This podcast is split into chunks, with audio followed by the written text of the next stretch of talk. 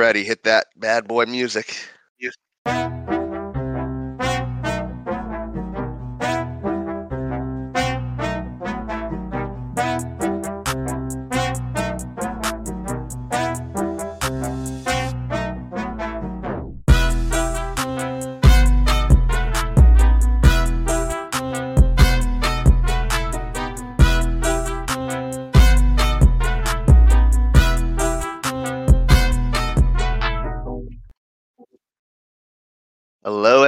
once again. Welcome to another episode of The List. My name is Brett. On the other end of the tin cannon string, as always, is Jordan. Jordan, how was your Christmas weekend? How's Hanukkah going? All that good stuff. Uh, well, Hanukkah's been over for a couple days. Thank you. Um, the weekend was good. I got to see a Dolphin win. I got to see a Heat win. Uh, so this is a Miami Sports Victory Tuesday. So happy. How was yours? Overall, it was good. You know, there was some family drama not that went on, but it was a good weekend. And of course, as you know, next uh, tomorrow I am on my way down to Summerville South Carolina, to see my dad, and also hang out with our good friend, producer extraordinaire, Zach Jackson as well. I know Zach is really looking forward to that. Andrew Van Ginkel.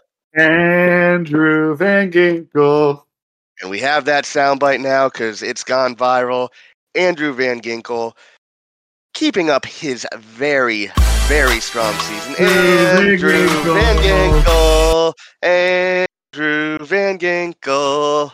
What's funny I is love that, that clip. yeah, what's funny about it is that I've been sending that clip out to people since the day we drafted him. Um, I've had that saved in my phone. I've been sending it. Um, and finally that clip is starting to really blow up and it just it joys me so much.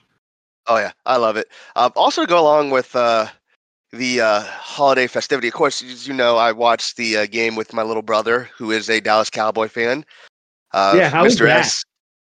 So I was a little mad because they made me. I started watching it live, and they made me rewind it because they missed the first drive. So I had I was a little behind for a bit. But my little brother has said that while he is not converting to a Dolphins fan, the Dolphins are now his official AFC team. So a mini mini uh victory for us. But he also went and bought me that hoodie, that Slick Dolphins uh, Gen One hoodie that Mike McDaniel's been wearing recently too. So I was very happy about that. Well, that's a nice gift. Did he get one for himself since he's now a Dolphin fan? No, but he did get a Dak Prescott jersey, which they gave him the day after the game, and of course he joked if he had that jersey during the game, they would have won. Um, I don't think that's the case. And for those living under a rock, of course, the Dolphins, complete with our fake Gucci bag, beat the Dallas Cowboys 22 to 20. So step one of our uh, weekend was successful, locking up a playoff spot. We were talking a little bit before, Andrew, and we did. There was a scenario where we could have locked up the one seed this weekend with a win over Baltimore. Of course, that was with Balt. To, for that to become a reality, Baltimore had to lose last night, which didn't happen. But this was a statement win because it felt like everybody was dunking on the Dolphins last week. Yeah, this was definitely, I think, the grittiest win the Dolphins have had to have. Um, and I think that this is the game we've all been kind of looking for the Dolphins to have. Uh, everything wasn't perfect, everything didn't go right. Um, but you were able to play a game where Tua didn't turn the ball over. Well, um, I guess he fumbled once, but didn't lose it. Um, but didn't throw an interception. Was only sacked one time. Um, the numbers weren't overly, overly impressive. Um, but they did enough to win. They made a drive when it counts late in the game. Um, they got a stop when they needed to get a stop. Um, and I, I think that it was a, a good, gritty win um, that felt like a playoff game being there. Uh, and I think it also um, showed the Dolphins they can win a tough game. Yep. So before we get in the game, I do want to go back because, like I said, there are people who were talking so much trash on the Dolphins the last week, and normally we would put them on the list, but I want to I want to get this out of the way because a lot of these people are already on the list. So I kind of want to go back and talk about the comments. Now you heard the fake Gucci bag comment I made. Colin Cowherd, it's now it's now getting ridiculous how much he goes out of his way to hate the Dolphins. But he was talking about the Cowboys were going to roll over us, how they had a great pass rush, they were blowing people out, how their quarterback was making all the right plays, how they had a great running game. Gee, it sounds like I'm talking about the Dolphins, um, but we all know that. And then today on his show, when he has a chance to own up to it, what's he say? Oh, Dolphins actually beat the Cowboys. Big whoop. Dude, just own up to the bad take. Yeah, I, think that that's a, a common thing we've seen throughout the year. People just kind of double down on what they say about the Dolphins. But the truth is, we're 11 and four.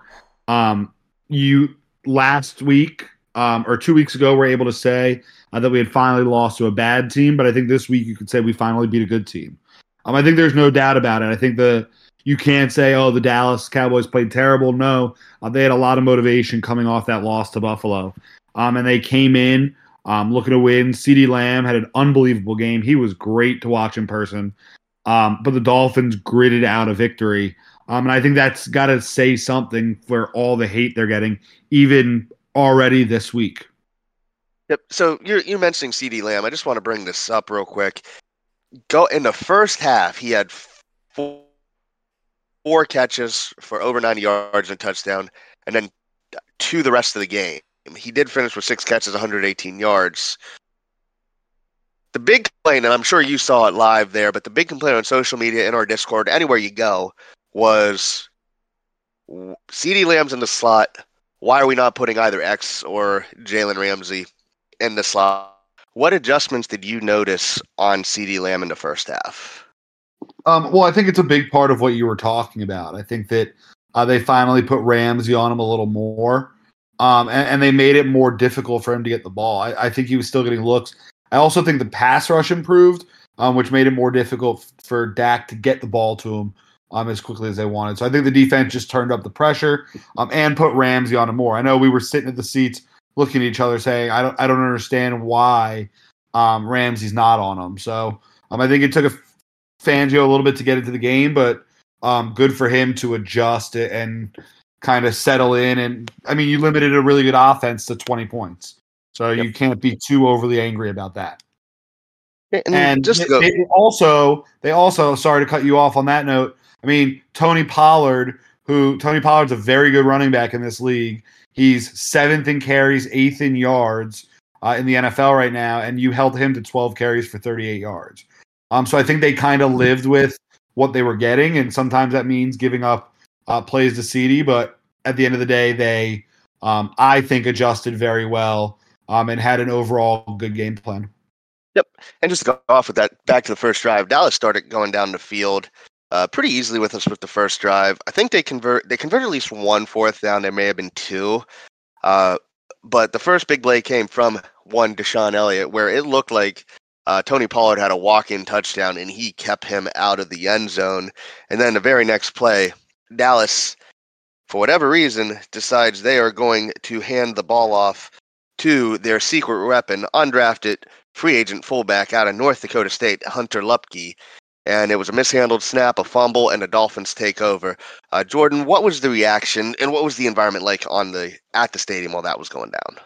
So it's funny. The moments before the fumble, obviously, it was all right. They went right down the field. Like I'm excited to see the Dolphins' offense. We're gonna get right on the field. We're gonna go down the field and score. Um, then the fumble happened, and you just you felt like, oh wow, we can do this. It was a big momentum shift, and I think after the Tennessee game, a lot of Dolphin fans um, have been nervous to get excited. And I think after that moment right there, you saw a lot of people get excited uh, and get ready to go. And, and it hyped us up um, and w- was ready to uh, say, okay, we can beat a good team. And that's what ended up happening. Okay. And really quick, right out of the uh, out of that fumble, it looked like we were going to get an immediate 90 plus yard touchdown to Tyreek Hill. Fortunately, it looked like he dropped it, may have lost the ball in the air. Get into a third down. Believe it was third and eight. Looks like we might be having a short drive. Of course, this game we had four backup offensive linemen starting. Austin Jackson, of course, was on the bench. And the one thing Mike McDaniel does is he's always aggressive. Third and eight from right in our own end zone, battling a safety, 50 yard bomb to Jaylen Waddle. Yeah, that was a great ball. Um, it was an unreal throw by Tua, uh, and and he put it where it needed to be, especially coming right off uh, the last play that I believe he threw a perfect ball to Tyreek that went right through Tyreek's hand.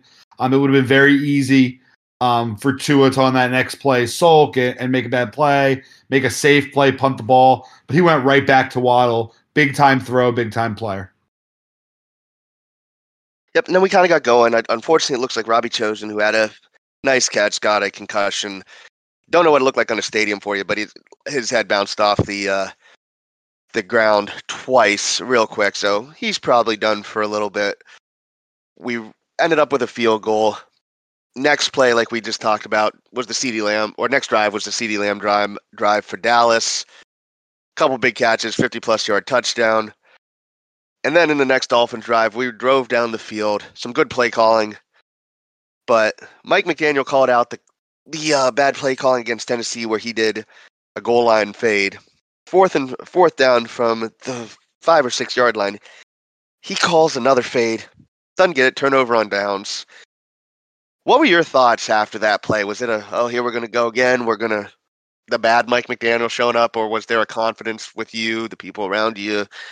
Again, just trying to get into the mindset of what was going on at the stadium at that point. So at, at that point, I mean, it's funny because we all looked at each other. We're like, I thought he was done with these goal line fades.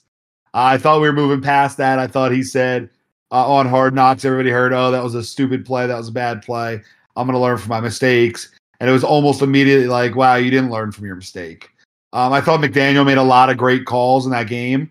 Um, I thought there were a number of really good play calls, especially on that last drive um, to get you down the field. But that was one of the few that you were like, all right. And I, but I think credit to McDaniel, I think he notices that about himself. Um, and I think he's young. And I think as he moves forward, I think this is only going to be a learning lesson that makes him better and better and better as time goes on. Yeah. And in fairness, from what it looked like, it looked like Cedric Wilson did catch it. He just didn't have the room to get his feet down. And of course, we have Dallas, give Dallas a long field. Looked like we have him stop early, but pretty bad roughing the passer came on Christian Wilkins. Now, I'm going to say this as well. I didn't think the roughing the passer they called on Micah Parsons was a roughing the passer either later in the game.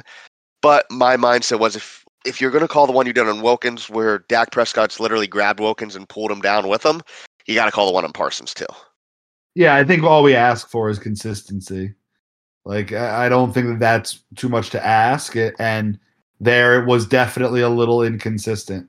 Um, so you, you would like to see it, but I think overall, I don't think the officiating was terrible.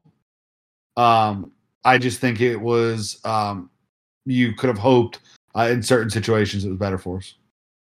Of course, the thing I learned as well that Micah Parsons roughing the passer. You know that was the first roughing the passer called against Tua this year. Yeah, I saw that yesterday and found it ridiculously hard to believe until I looked it up. That's nuts. That's a nuts stat that there has not been a single roughing the passer against Tua. You know how hard yeah. that is to do in this league? Yeah, Jesus. no, uh, a lot of that is credit to the Tua, credit to the play calling, credit to the offensive line too for him not getting many hits.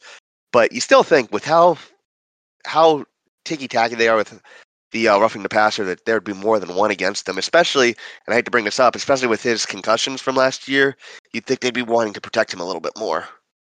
Oh, I totally agree. I think that that is um, an oversight that I would like to see. Um, I, I, would like to see the numbers. Uh, maybe Mr. S behind the scenes can go find this for us. Um, maybe go find how many times he's gotten hit. Like what are what are the hits to uh, the amount of calls, like compared to a guy like let's say uh, Trevor Lawrence. How many times Trevor Lawrence gets hit versus how many rough in the passer calls there are. So I feel like you see him every week but I think there's also a chance that it's not as bad as we think. Yeah. Now, of course, the the passer, for, for the most part, has been relatively protected. Yeah. Yeah. And I saw some people say, and just just to clean up that drive after the roughing the pass, we did get the uh, we did force Dallas to punt, so that didn't hurt us ultimately, and we got a good we got good field position. But just to go to Tua, I've heard so many people say this is a weird game for Tua, and it was because I don't think it was bad. I actually think he made some quite a few big boy throws. The weird one is that there were some easy throws he missed, but again, we're I feel like we nitpick with Tua a lot, and I think a lot of people do that too. You're always going to see people see quarterbacks miss easy throws, but it was just weird because it seemed like he missed more easy throws than normal. But then I saw so many wow throws that I'm like, it just goes back that, especially after last night, you got to throw Tua back into the MVP race, don't you? Oh, for sure. After what you saw last night, um, I think he is an MVP candidate. Um, I think probably I haven't looked, um, so I'll ad lib a little bit while I look. But I assume Lamar Jackson's the favorite. Lamar Jackson's the Um, favorite still. Yep. Uh, did Purdy drop further than two? He's number three. Who, who's number two? Mahomes, Tua. Uh, Christian McCaffrey's two, and Ugh. Tua is four. So, like, I, I think it would take the Dolphins winning out.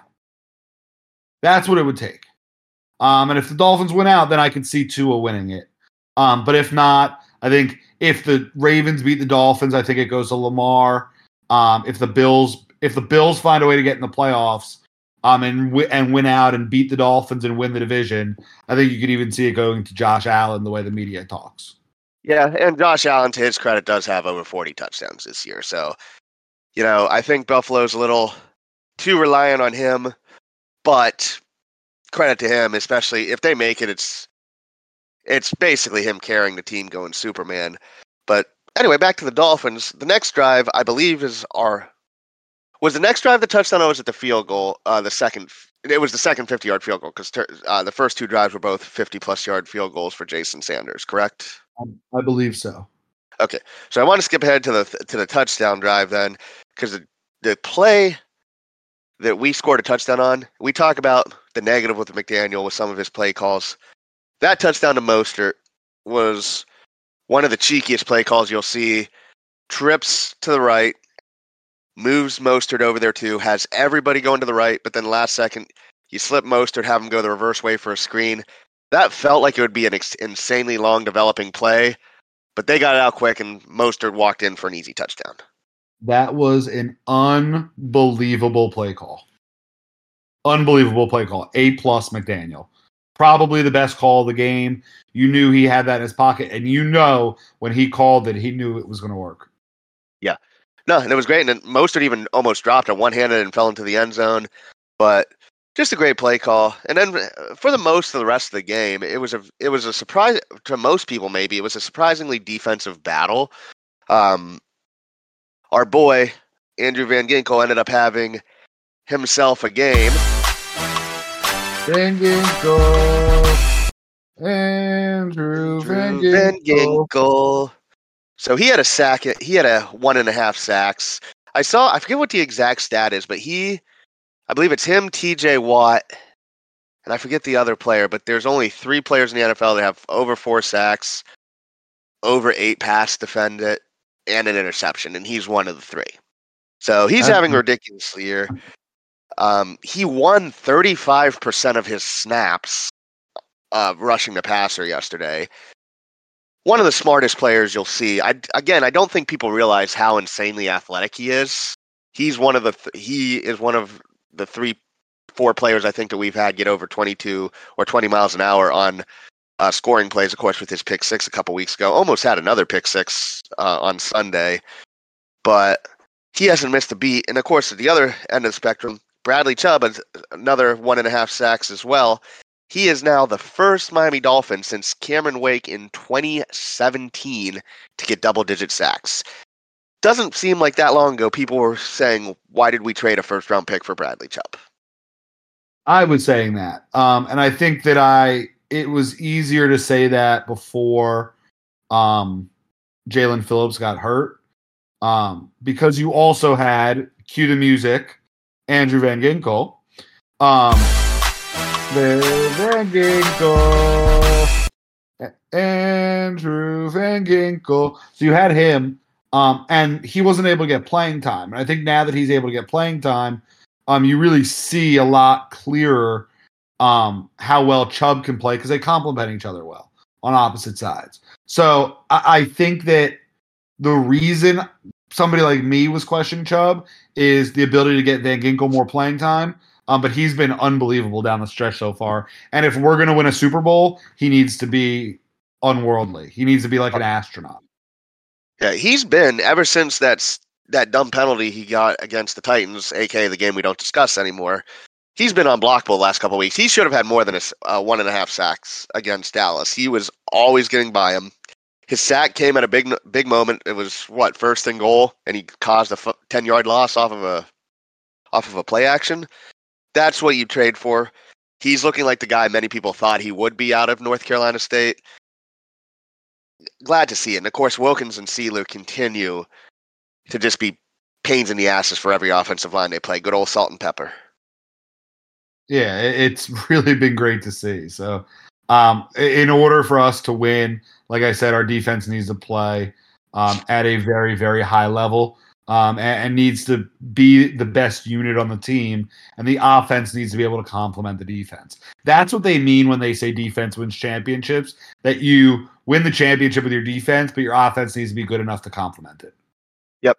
And uh, just to go along with that, on Dallas's last touchdown drive to take the lead. So, going to go to you in a second, Jordan, but watching that, my first thought process is okay, Dallas is, is paper cutting us. They're dinking and dunking. We're getting some ticky tacky fouls. They created a, they got a, they converted a fourth down to CeeDee Lamb, which many on the Twitterverse are saying was an illegal formation. I'm not going to claim one way or the other. We get another stop on fourth down, and they call a holding play. Sacked by Bradley Chubb. Get backed up. Third down. The one guy we want, Jalen Ramsey, covering someone on the other team. He gets the third receiver for Dallas, Brandin Cooks. Just a great throw. Touchdown. I'm momentarily deflated, but I'm looking at that and I'm like, well, we support Tua. These are the moments we, we got Tyreek Hill, we got Jaylen Waddle, although Waddle at this point was hurt with a high ankle sprain. And I'm like, these are the moments you want to see this high power offense come up in the clutch. We've been waiting for it. We've seen it at times. We saw it at times last year. We saw it against Baltimore with the comeback last year. We saw it against LA Chargers earlier. It's like this is the time we're doing it. I was fairly confident. What was what was your mood after the touchdown, Jordan? And then on a scale of one to ten, how confident were you with the Dolphins getting the ball with about three minutes left in the game? So when the Dolphins got the ball with three minutes left in the game, I'll start there. Um, I was very confident, but I was more excited uh, because it was more so. All right, big game, big moment for Tua, um, and I was just really happy to see that. The touchdown was just a great throw. Um, big players make big plays. Dak made a big throw in a big moment um, a moment they needed it. He found Brandin Cooks. Um, and that, I mean, Cooks has been quiet, um, but he's made some big plays for Dallas this year. So um, that was a great play, an unbelievable throw.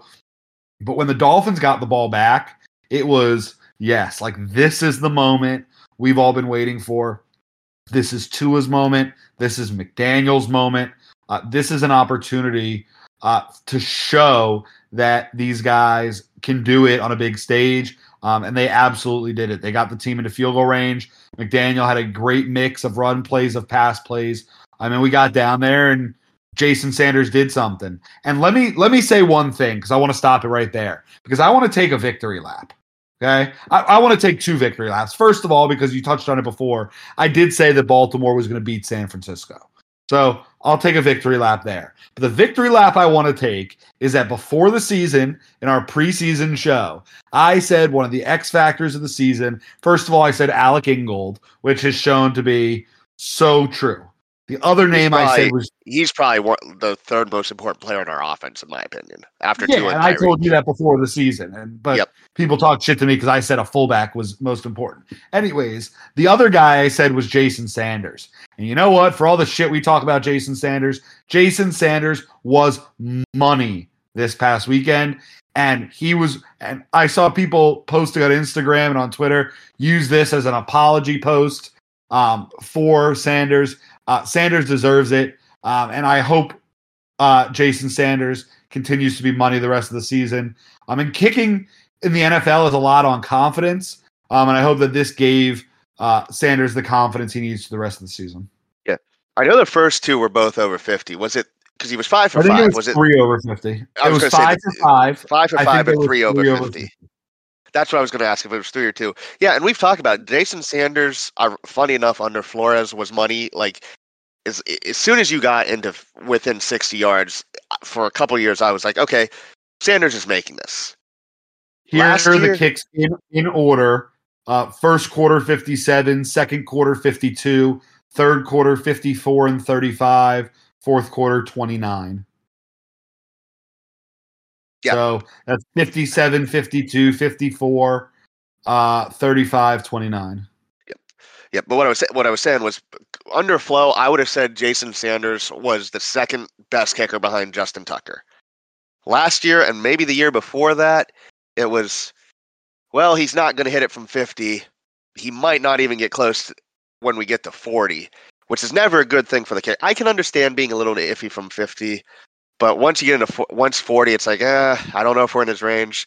So this was a statement game, like you said, this was a statement game for Jason Sanders. It makes his contract worth it because he clinched a playoff spot. He put us one step closer to cl- clinching the division. And he can't, like I said, he came up in the clutch. So I will take this moment, like everybody said, to apologize to Jason Sanders. Looking at the cap situation, this is probably your last year with the Dolphins, but I'm glad you gave us a moment like this with that with that game. And to back to the offensive drive, that was probably the best play uh, play calling I've seen from Mike McDaniel's in a drive, and probably the small. I keep saying this. I feel like every week the smartest drive Tua had as quarterback. Not his best drive. He's had bigger plays, but I feel like knowing the situation, knowing where he has to go, knowing that we have four backup offensive linemen in the game, he did what he had to do. He got it to the open man, but he also killed the clock. And I will say, I was worried about one thing. It wasn't that we weren't going to score, it was that we were going to score too quickly. Yeah, I think that you saw exactly what you want to see from Tua. And in this generation that we live in, um, where everything is the highlight play, the big moment, the TikTok, the I almost just said the Vine, the um, the uh, the Instagram reel, like whatever. The the videos that that go viral are the big plays.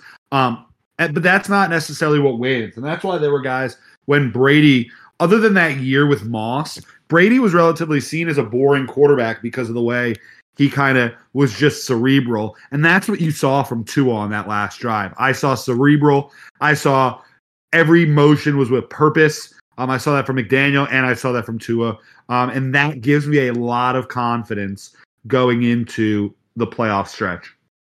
Yep. And um, I don't know if you have anybody else you want to shout out in the game. I've got a couple people. Shout out to Durham Smythe. We've been talking about how we need a tight end in the middle of the field.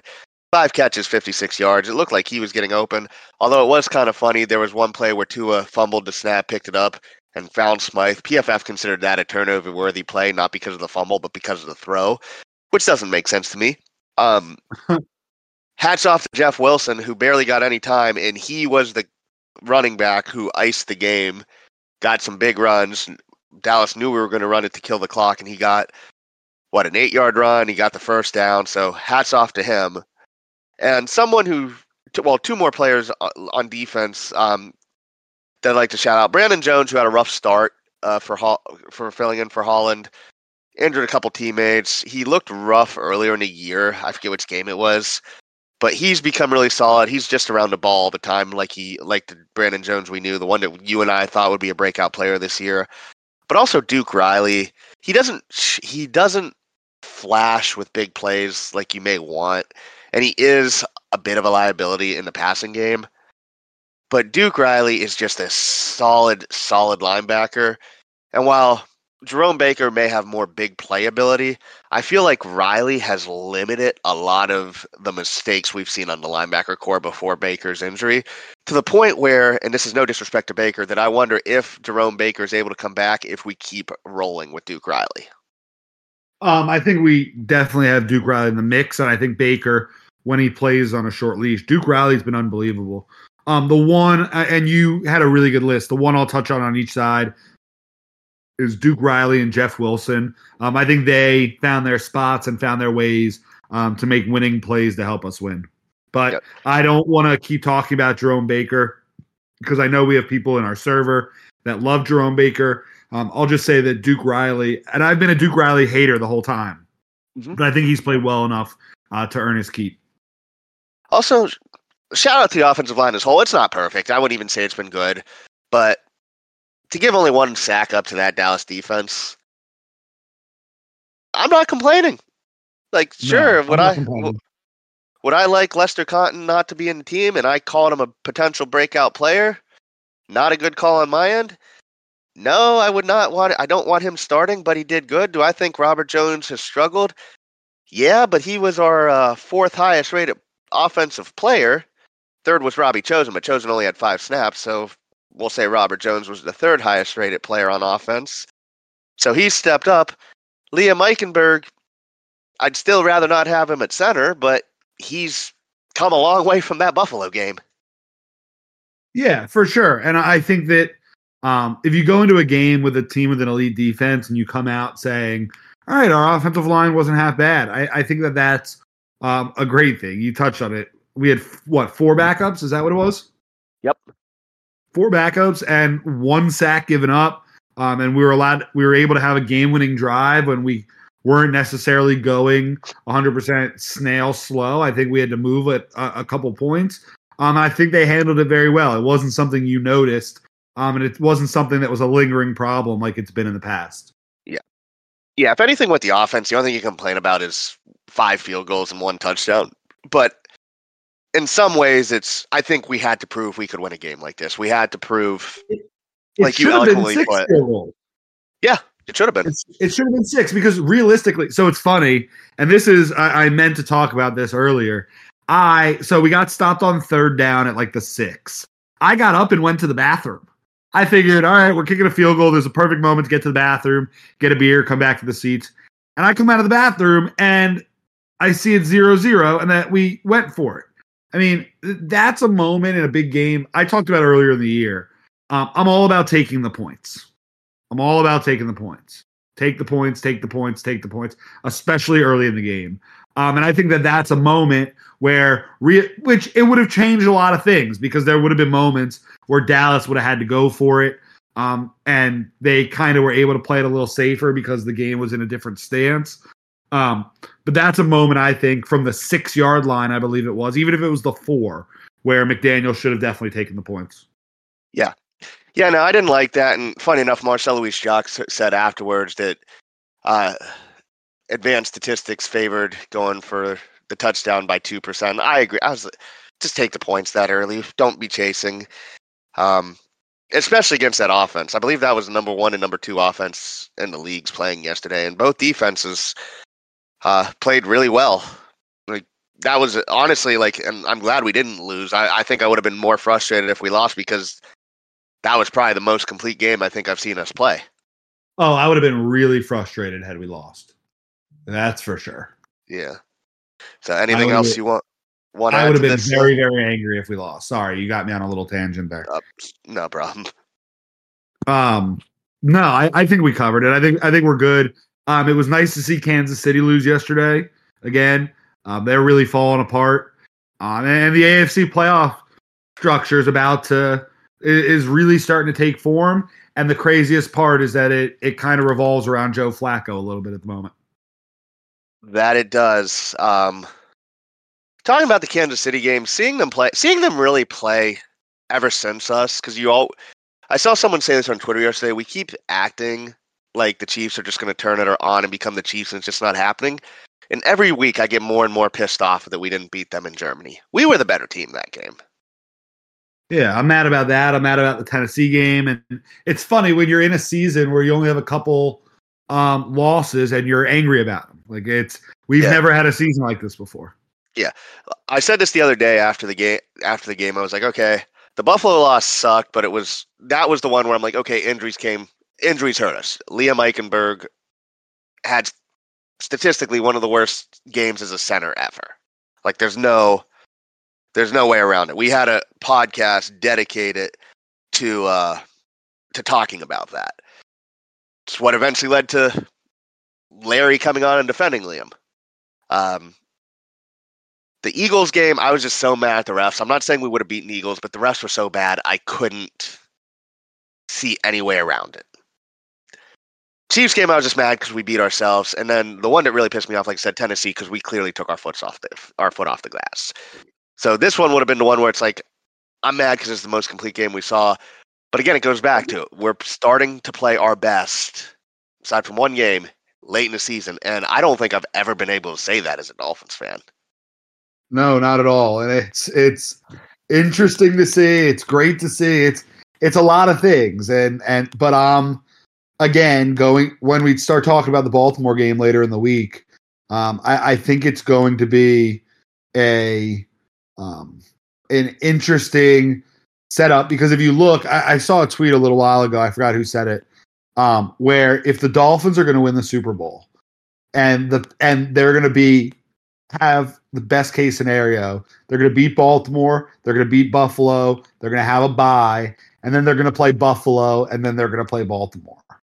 So we're we're entering a stretch here where it could go a number of different ways, and we have to be at our best every week from now until the end of the year uh, to win a Super Bowl. Yep, and I think we will be. We don't want to jinx ourselves, but we will talk about the Baltimore game. Uh, there is a small chance if someone comes through to me through for me, I might be hitting that game up on New Year's Eve, but that's a very I'm saying that's about a 10 15% chance of happening. But I will let everybody know if I do end up doing that cuz that would be a lot of fun. Sorry I couldn't make the the Washington game, but Baltimore is a little easier for me to make. Uh, but we'll see how um, how that goes. Um, but yeah, no, it's going to be exciting. I do think we match up well with Baltimore. I am a little worried about the game, but I do think we do match up really well, especially if Kyle Hamilton's out because he did. They did say he was doubtful to come back in last night, but I think it's a lot closer than people, including uh the PF uh, the PFT or pro yeah PFT uh, Twitter page saying that it's clear the Ravens are going to kick the shit out of the Dolphins. Um, I don't think that's the Good. case. Good, because that's the same things they were all saying about the 49ers and the Ravens, which is why I said the Ravens were going to be overly motivated going into that game. And they were. And I expect a Dolphins team that's going to go into Baltimore very, very, very motivated to play.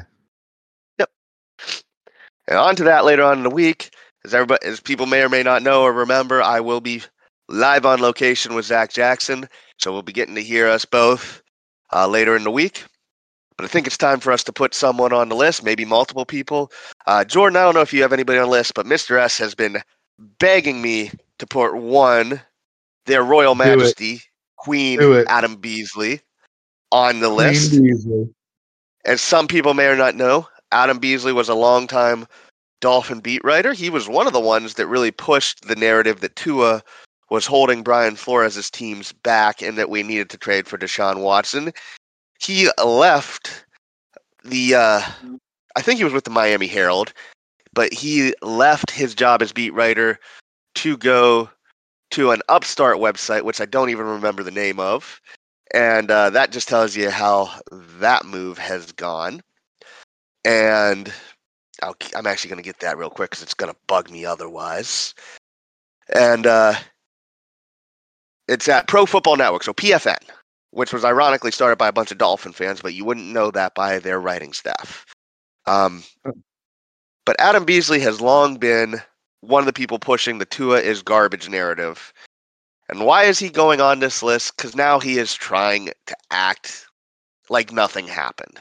Like he was never a Tua hater. Like he never talked trash on the Dolphins. Like he never talked trash on Mike, Mike McDaniel because he was again someone who last year, and I vividly remember this after talking to Mr. S, came out and said Mike Mc- firing Brian Flores to hire Mike McDaniel showed why the Miami Dolphins were a laughing stock organization. Just like drafting Justin Her- uh, Tua Tagovailoa over Justin Herbert showed why we were a laughing stock organization. Trying to act like that didn't happen. All we ask here at the list is if you have a bad take, you just own it. Mr. S wanted me to put Adam Schein. Yeah, Mr. S wanted me to put Adam Schein on the list because he ripped into Tua last week for Tua saying he kept receipts. Well, I listen to Adam Schein. He's one of my favorite radio hosts. Very funny, very holds teams accountable. He holds himself accountable too because he came out today and he said he was wrong about trashing Tua and he was happy to see Tua and the Dolphins get a win. So Adam Schein was a bigger man and owned up to that. People like Adam Beasley, people like Chris Sims, who I don't think we've put on the list, but we can at some point because that's another idiot. Like Mike Florio, like Armando Beasley, like Omar Kelly, like list member and Jordan's favorite name, Elaine Poupert. Uh, Everybody wants to act like they didn't have a bad takes. Just own up to it. But it's okay, Adam. Up It's to it. okay. Yeah, just own up to it. And Adam, I know you miss your fellow beat writers in Miami, but you can join some of them on the list. So welcome, my friend. Welcome to the list. Anybody you want to add, or is that uh? Is no, that we're leaving it. We're leaving it to one this week. Um, I don't want to give uh, those guys any more of my energy than they need. Um, that's it's just I'm sick of the I'm sick that we have to do this every week and that we have enough people hating to uh um, that we need to add somebody to the week list every week. I wish we could put Colin Cowherd on a second time, um, but I was Oh, told we can't. Um, but I would definitely love to do that because he's a bum too. Um, and I, Yeah. I'm sick of I'm sick of all this bullshit. I think that Tua is a great quarterback, and I wish that we could talk about Tua in the same light that we talk about a lot of these other quarterbacks. Yep. Speaking of Colin, we didn't mention it earlier. Even after beating the Dolphins on Colin Cowherd's top ten teams, he still has Miami at seven, behind the Cowboys and other teams too. And it's like, why? And he's just saying he just doesn't he just doesn't think we're a physical team, which tells me he's not watching us play. Correct. I would say one of the great things about the Dolphins uh, this year compared to years past, I think we're a very physical team. Yeah, I'd agree. Listening to him and other people talk about how we're a finesse team, it makes me think they stopped watching us after the Joe Philbin era, after the Adam Gase era. Exactly. those were two those were two finesse teams but this is a festive time. We want to get back in a good mood. Just want to let everybody know on listpodcast.com i did talk about it last week. I will have this week my article comparing lsu heisman trophy winner jayden daniels to former lsu quarterback and heisman trophy winner joe burrows see how they compare see where I think Jayden Daniels should go in the draft if he is a blue chip prospect, if he's just a flash in the pan. That will be up probably Thursday, if not tomorrow evening. Uh, Jordan, do you have anything coming up this week? I know you are getting ready to go on a lovely vacation soon. So, Yeah, I'm going to be going on vacation, but I'm definitely going to get up um, our handy dandy AI article this week, um, along with uh, a little bit of a coaching preview. Um, but you'll see that pop up on listpodcast.com uh, at some point later in the week. Yep. and of course, it, we'll, we'll mention this later in the week, but be on the lookout for Mr. S's picks. Still a little, still under 500, I believe, because I haven't gotten his update. And since I don't have his updated record, I'm still going to point out that he started the season off 0 and 6. But what He I will also point out, and He what I also will point out is Sebastian King Seb, Discord dog extraordinaire, is by far the also the king of picks. Is he only has two losses? He correctly picked the Dolphins to win. His picks will be up as well. Look for them both on Twitter and on listpodcast.com. But there's a lot coming up and a lot more as the new, as we welcome in the new year. Yeah, it's going to be exciting, and it's really a great time uh, to be a Dolphins fan um, and to be a part of this Dolphins community. Yep. Can't wait. It's exciting.